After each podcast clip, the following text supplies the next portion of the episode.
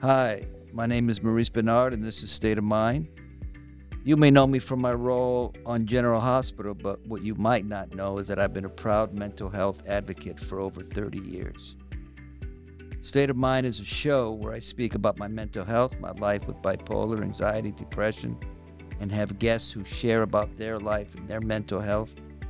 I hope that by listening, you can be inspired, learn about mental illness, and ways to have a healthy state of mind.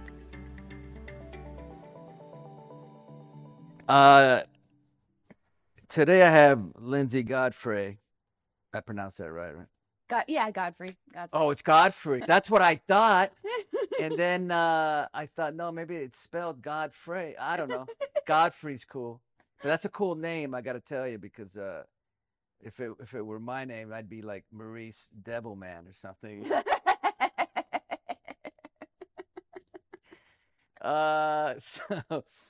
So anyway, listen, I have her here, and she's been on Bold and Beautiful, Days of Our Lives.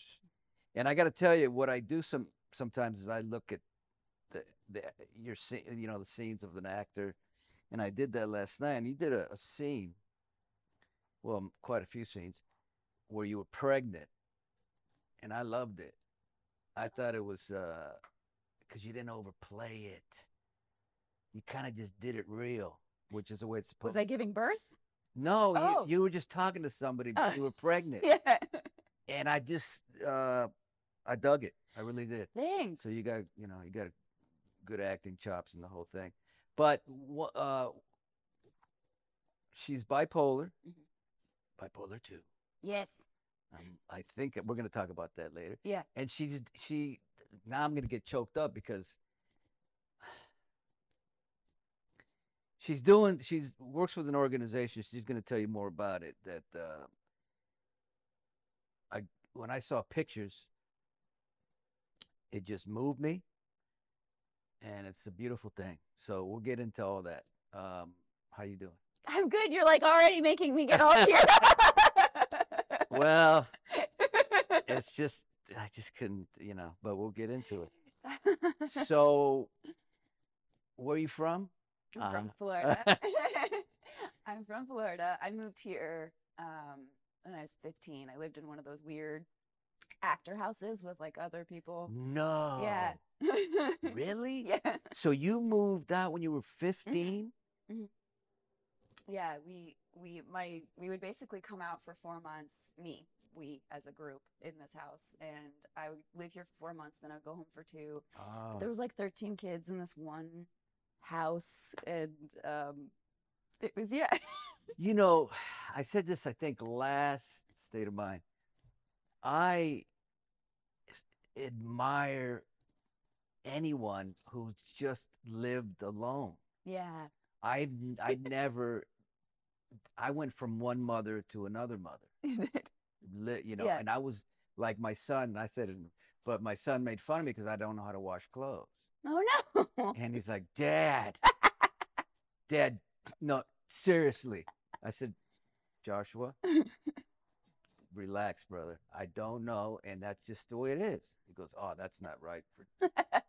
My mom took me into the laundry room on my 10th birthday and showed me how to wash clothes, and then told me that I was then responsible for my own clothes after that. And I didn't believe her. And I went to school for 2 weeks with dirty clothes because really? I thought she was bluffing. That's funny. But she was serious. So yeah, my mom, and also I left home at such a young age. Damn, she made me. How did you leave home? I'm still in a little bit of a shock hearing that you left home at 15. Now, were you, what is that thing where you get to be an emancipated adult? No, my mom signed over guardianship to the manager I was living with. And then I lived with a family, and then she signed over a guardianship to Chrissy Metz, which is from This Is Us. Yeah. She was my legal guardian for a little bit because we shared an apartment, and she was older than me. I don't know if she legally signed it over to her, but then Chrissy just became my guardian. So anything that needed to be filled out was Chrissy. And then I went home, and I'm a cancer survivor, so I went through chemo and all that, and then came back out. By the time then I was like an adult. I was 18 or about. Damn. Yeah. You know, my wife got cancer. Did she really? Yeah, thyroid cancer. Oh. And the problem was, I'm so sorry. I don't know what you're doing to me, Linsey, but this is not going to be it's going to be an easy one, but it's going to be a hard one in terms of I'm not going to be able to talk to you without crying. But we'll be a big mess together. Yeah, I guess we will. At the time that she got cancer, I had already been in a horrible anxiety because I was supposed to do a movie in New York and I couldn't get on the plane. And so, but she got through it. That's awesome. You got your congratulations to your wife, by the way. Yeah, that's amazing. Yeah, but it's for me because of the way my mind thinks, and I think you're the same way I am. Mm. You think that she was already dead in my mind. Oh, okay. She was in a coffin already. Oh no. So I couldn't get out of that. Yeah, I was the opposite. My mom is like the eternal optimist, and so I was never allowed to feel bad for myself ever. That's a good thing. Yeah, it was great. Like and there was evidence. Like if I started to feel bad for myself, my counts would drop, and I would get more sick. And so it was just my mom made us joke through the whole thing, and we constantly it was just constant jokes. The wind would blow, and I'd be like, "Is my hair messed up?" That's bald. That's amazing. So it's just that was where it was. I was really not allowed to feel bad, but because of that, it took like a full year after being done with chemo that it hit me that I almost died. Like that, it took a really long time before I was like, oh my God, wait. Wow. But yeah, I never thought about it until way after. And then when I look back, I'm like, wow, that was hell yeah. That was whoa. Yeah, it was a whoa and a half. Yeah. When I look at you, it's funny because I keep thinking that I wish I had a scene with you. Yeah. An acting scene with you. Because you have a certain, you're so interesting to me. Thank you. Yeah, you just are. Even on when I saw your Instagrams and stuff. Yeah. I was like, she's so interesting. And you are. I don't know why I just said that. Let's talk about you got hit by a car. Yeah. Let's get into that, man. I got to get into that. Tell me the whole shebang. Yeah, it's such an insane story. So it was 2015. I had just had my daughter. She was about 7.5 months and luckily wasn't with me, which was really, really rare. Like I had my kid. I wore my kid. She was everywhere. We'd be doing blocking and she'd be on my back or, whatever. But she wasn't with you? Just by chance wasn't with me. And why? I was going to an appointment. I was coming home from an appointment. She was with my nanny. And I was going to go grab her, but they were at the park. I was going to swing and grab her and the nanny was at the park and I was like, great, just stay. Thank God they were at the park. And I was just walking on the sidewalk and I see this like Beamer picking up speed and I hear like, no. And I was like, oh, you gotta be careful. Like I could just see it. Cause I was like, you better be careful. This traffic is really weird. Where was it? I was on Pico and Bundy. I know Pico and Bundy. I used to live there. Yeah. Olympic and Bundy. Sorry. Olympic and Bundy. And it's that big stretch where it's like seven lanes. Yes. And I was just on the sidewalk and I kind of look and I hear like the horn and like the, and I was like, oh man, those people are going to get into an accident. And they do. And the kid driving the car panicked and hit the gas instead of the brake. And he starts coming towards me. And like in my head, I'm so worried about being too dramatic that I was like, I feel like I should run. But is it dramatic of me if I run? Like, run no, before. I definitely should run. Wow. And so I ran, and it turns out, like, I can't Hilary Swank Karate Kid, the car. I can't outrun it. So it hit me in the left leg and threw me to the right. And so my left leg was bent in, like, a 90-degree angle. No. Yeah, and I broke. I had a compound fracture, so I broke, and they went through the skin, my shin bone, my tip. No. And then both of my ankles were dislocated. So neither of my feet were in the right direction. Like, they were both facing backwards, but this one was also in a bent angle. So, like, no feet were going the regular way. But you're cool now. I'm totally cool. Like, but you had that positive attitude? Yeah, even then? It's just like, it's my mom. Feet behind you? Yeah, like my, well, you know, I could probably get through. Yeah, my mom lets us, my mom genuinely does this thing. It's my favorite thing in the world where, and she didn't do it then, but she calls it a pity party. And she legitimately throws you a party and you get all of your favorite things and you're allowed that night to feel as bad for yourself as you want to. You're allowed to like just be as negative and grumpy and nobody's allowed to tell you anything. And then you get it out of your system and you get up the next day. And now you got to put your big girl panties on and go and be positive and try to get through it.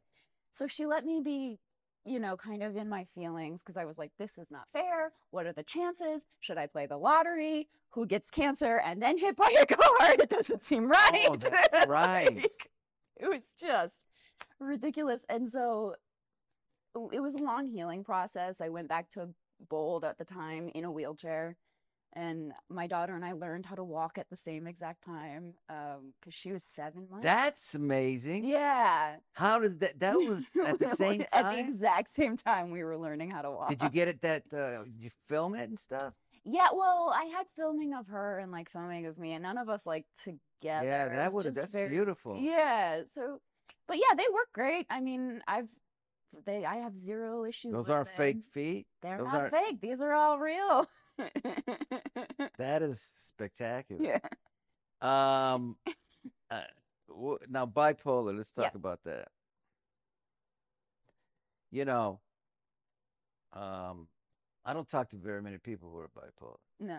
So, I believe you're my sister, and I'm your brother, because we're on our own. You know, how do you feel about being bipolar? What is it? I'm proud of it. Yeah. And obviously, I'm proud of it because everywhere I, you know, that's all I talk about, right? But I'm proud of it because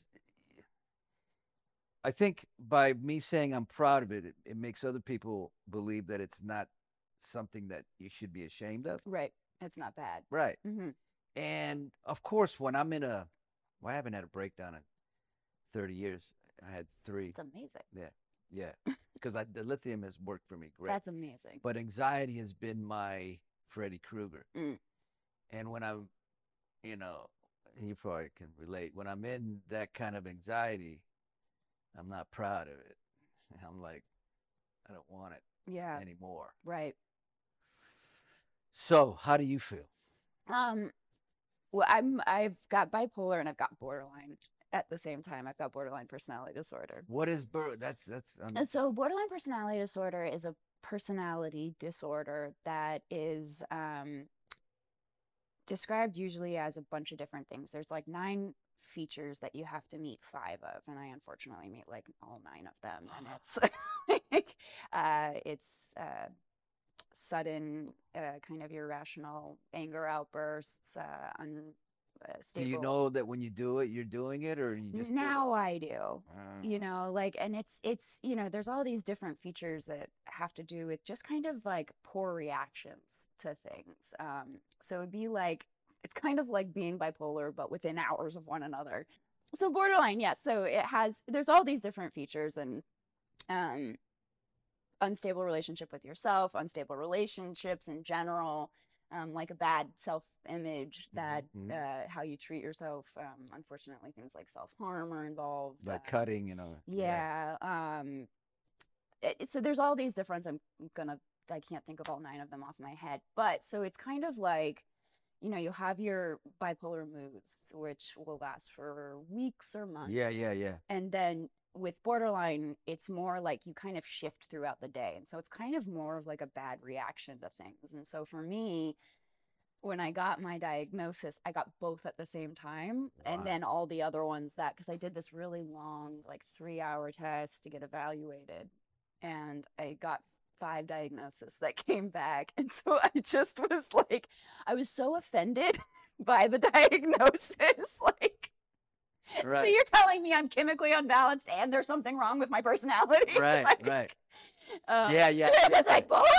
It seems rude. So when you, let's say at work or whatever, let's say, I mean, it's no secret that I've lost my shit Sure. At work. Okay. In the past, especially. I'm older now and I'm more mature.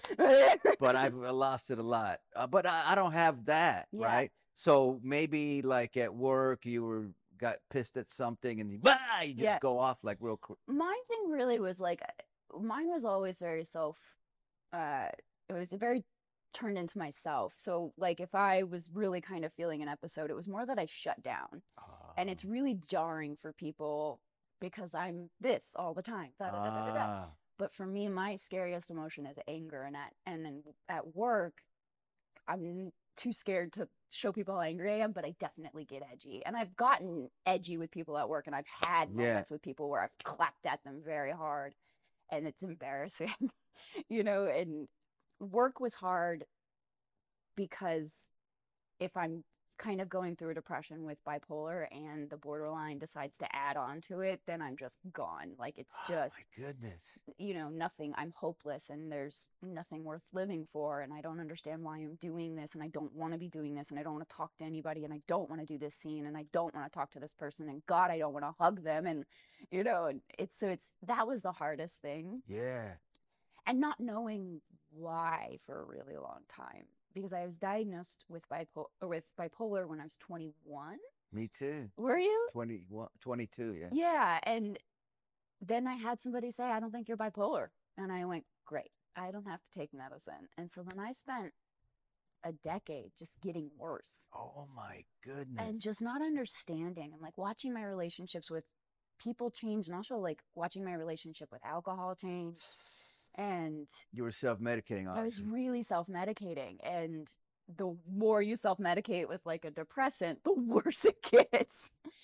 And so really kind of the best thing that could have ever happened to me was having like a nervous breakdown at the end of 2019 and finally being like, I cannot control my emotions. I don't feel like myself. I didn't know who I was anymore. What is a nervous breakdown to you? What happened?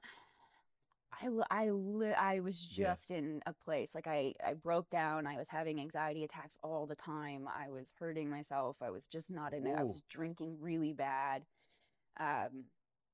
Was there any God and related? No. Mine was always God related. Mine's not, I'm not religious at all. So it was, do you mean like when you are manic, you get like. Yeah, I thought I saw God in my room. Okay. I thought God was everywhere. Sure. And it was like, and the devil. Oh, okay. I always believe with my thing, but that when I go through a nervous breakdown, it's God and the devil fighting each other. I see. And most of the time, God wins. Okay. And then sometimes the devil wins and you kill yourself, right? Oh, yeah. Wow. So, and I've always, in all honesty, God's always saved me. And this last one last year, I didn't know if he was going to. And he did, but very close. So that's, that's something we both can relate to. But I don't have the other. Yeah.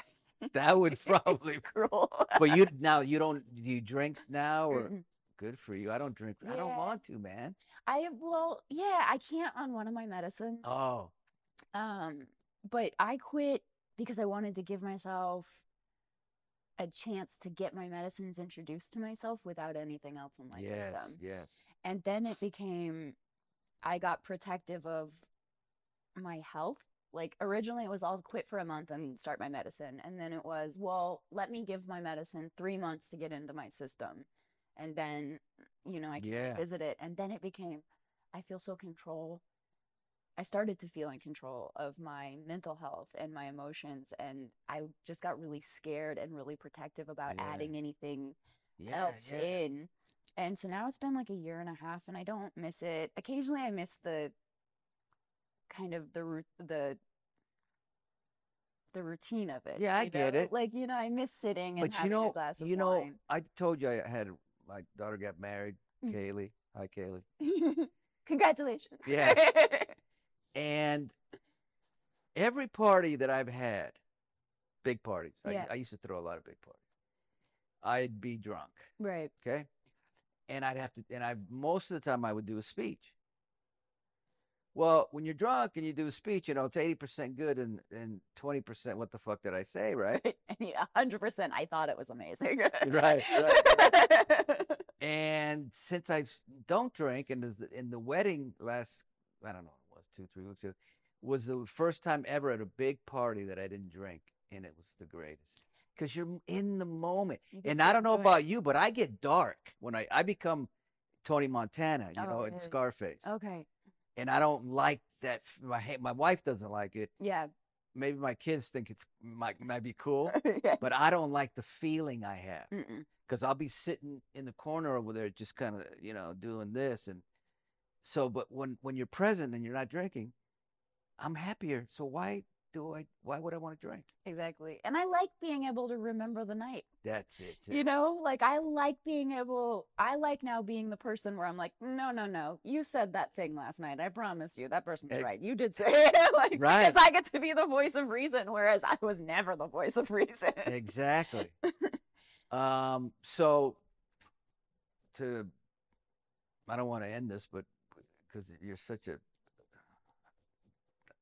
I don't audit anything anymore. I just say what comes. I was going to say you're such a delight, and I never say that word. But delight is what comes to my mind. Thank you. And I know it's going to be a tough one, this one coming up, this subject. You do something for an organization. Tell me about it. What? Inara? Yeah. Mm-hmm. So Inara stands for the International Network for Aid, Relief, and Assistance. And we provide pro bono medical care to children living in refugee camps, mostly Syrian children who had to flee and are living now in Lebanon or in Turkey. The founder is Arwa Damon, who is a CNN reporter who's stationed in Turkey. And after just seeing when she was reporting these horrible injuries that these children were facing, she decided to do something about it, and she started this incredible foundation that we always need donations for. We added mental health into our program recently because, you know, the majority of these injuries that these children are facing are in the camps themselves from having to cook off of open fires and things like that. So a lot of the burns that they've experienced are from the flames being open and their beds have caught on fire or their tents have caught on fire. You know, we had a family where the father was trying to keep his daughter warm and they froze to death.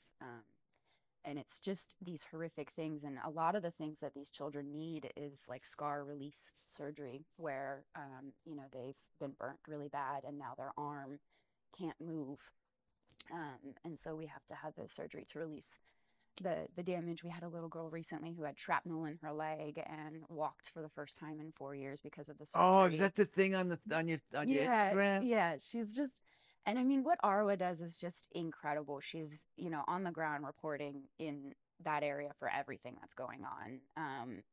But what we do is really, really wonderful stuff, and I talk to my daughter about it a lot so that she understands how lucky she is, but also to have compassion for other people who are in situations that they're just trying to live, you know. And I can't think of anything more devastating as a mom than to not be able to let my kid be a kid. Yeah. And some of these kids have to leave their stuffies, and like my kid has a lovey that has been with her since she was born, and the idea that that would be a luxury, which some of these kids, it's a luxury to leave. They have to leave their stuffies because it's not necessity. And so we've added in mental health because, number one, just having to flee and having no consistency is already takes such a toll on your mental health as such a tiny little person, let alone these injuries. Yes. And then, you know, getting made fun of in school because they have burns all over them or, you know, or deformed in some way because of something horrific that happened.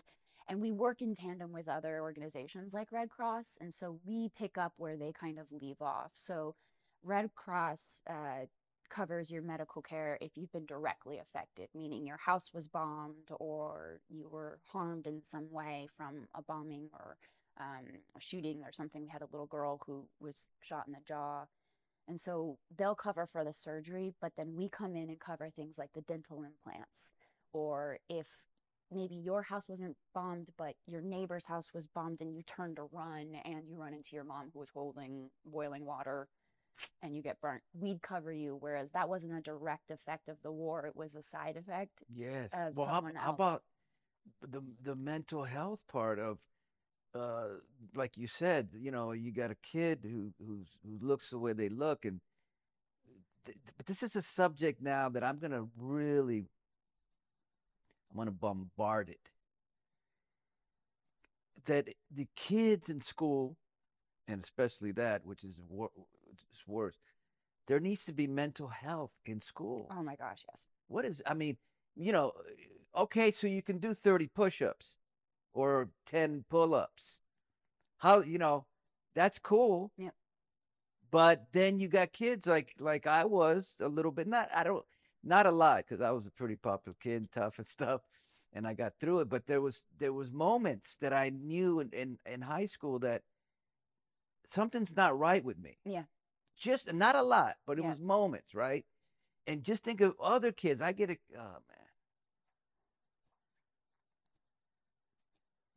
got a kid who writes me, who has been bullied.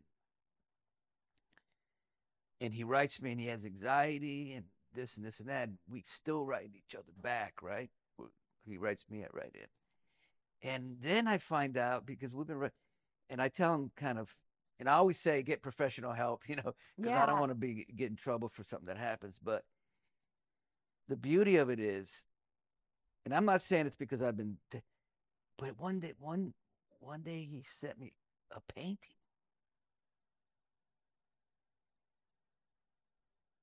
And it's beautiful painting, like Picasso. And I said, that's your calling, man. Keep doing that. Don't stop. But what if a kid doesn't have that? And it's just wasted. Mm-hmm. And then he's got to deal with the anxiety and the whole thing on his own. Yeah. And it's a definite big problem. Not only is there such a lack of resource for our young people, there's just a lack of resource, particularly in our poorer communities. Like, getting help is the right of the privileged, really. It's not a right of all the people. It's such a massive problem in our country, A, how we approach mental health, but B, the limited access to resources for help. And there's such a direct link between poverty and mental health issues, and let alone to then leave them with no resources to get help. My goodness. It's such a devastating thing. I knew very early as well that something was wrong. I dissociate a lot, and I would just go missing. And the main thing I knew was that my mania wasn't normal. Yeah. And that was the thing that I got made fun of the most, where people were always like, what do you want, drugs? Because I just zing, zing, zing, zing, and I'm loud and I physically can't. I was, between my anxiety and the mania, I was like a chihuahua at all times in school. I just was always shaking. Yeah. Was, you know, the anger stuff for me didn't start coming until like in my 20s. Right, then it got vitriol and very scary. That's the scariest thing in the world to me, is to be mad, because of how big it is for me. But there is such a taboo, especially with our kids. The greatest thing in the world is this new generation below me being so open about having their mental health issues, and that's why it felt important to talk about it. And I felt safe, at least in the number of one, which was you. I was like, I didn't know how I felt. I was like, I may never work again, right? To be like, hey, I am off my rocker a little bit. I'm delightful, but off my rocker a little bit. Right. I was really nervous. And I remember talking to everybody that I was really tight with about it, and saying, like, I want to do it. And, but just also going, I may never ever work as an actor again because of these things. But it felt more important to say to somebody that maybe watches me or follows me, like, hey, that's right, it doesn't discriminate. That's right. And here I am, and you like watching me do something, and I have it. That's right. And there's someone else on another show who's amazing, who is been the you are GH, right? Yeah. Like you are, and has been successful for how long have you been over there? Well, close to 30 years. Right. And have been successful on there for and that. I've been talking about mental health for 30 years. And that's what kind of gave me the confidence to do it, where I was like, at least if somebody just goes, okay, I'm not alone, then it was worth being. Yes. And to put a cap on this, I just want to say you have been incredible. Thank you. And exactly what you just said of talking about it and opening up about it, you're absolutely true. I can guarantee you what people are going to say about this state of mind, you're going to be like, holy man. And that's one of the reasons I've always continue to speak, because sometimes I got to be honest, I wanted to maybe say, I think it's time for me to, I'm like the poster child, bipolar, and it's like this and that. And then you start reading things. And the main thing is what you just said, and that's what made me keep going, actually, is the people watching this or anything that you do about mental illness, they have to feel that they're not aliens. Right. They're just, because we're talking about it, then they go, oh, so I'm kind of like that, and this and this and that. And it's just so helpful all the way around. I agree. And I want to say that we may have to do a part two on this one. We can do a part two always. I mean, this has been fantastic. I didn't know I was going to get so emotional. But, that's why I think it's so important to talk about it and to normalize it, because like what you said, like, I also want people to know that, like, yes, I'm bipolar, but I also thought that the stars were shining brighter because I was outside, right? And I thought that there were listening devices in my house more than once. So it is one of those things where you're like, it doesn't discriminate. But I also am a person who is a mother. I'm a single mom, which is my entire life, or my child's entire life. I have a wonderful relationship with her father.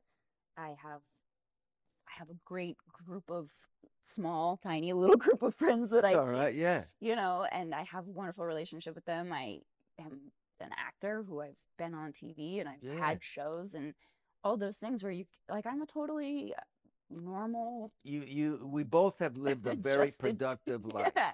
And anyone can. Yes. And that's why we have to, and this is, I encourage, we started out like this. We have to be proud of this, because look, I wouldn't be who we are without it. No. And I know when we're in it, we're like, oh, I'd rather not be proud. I'd rather just end this. Right.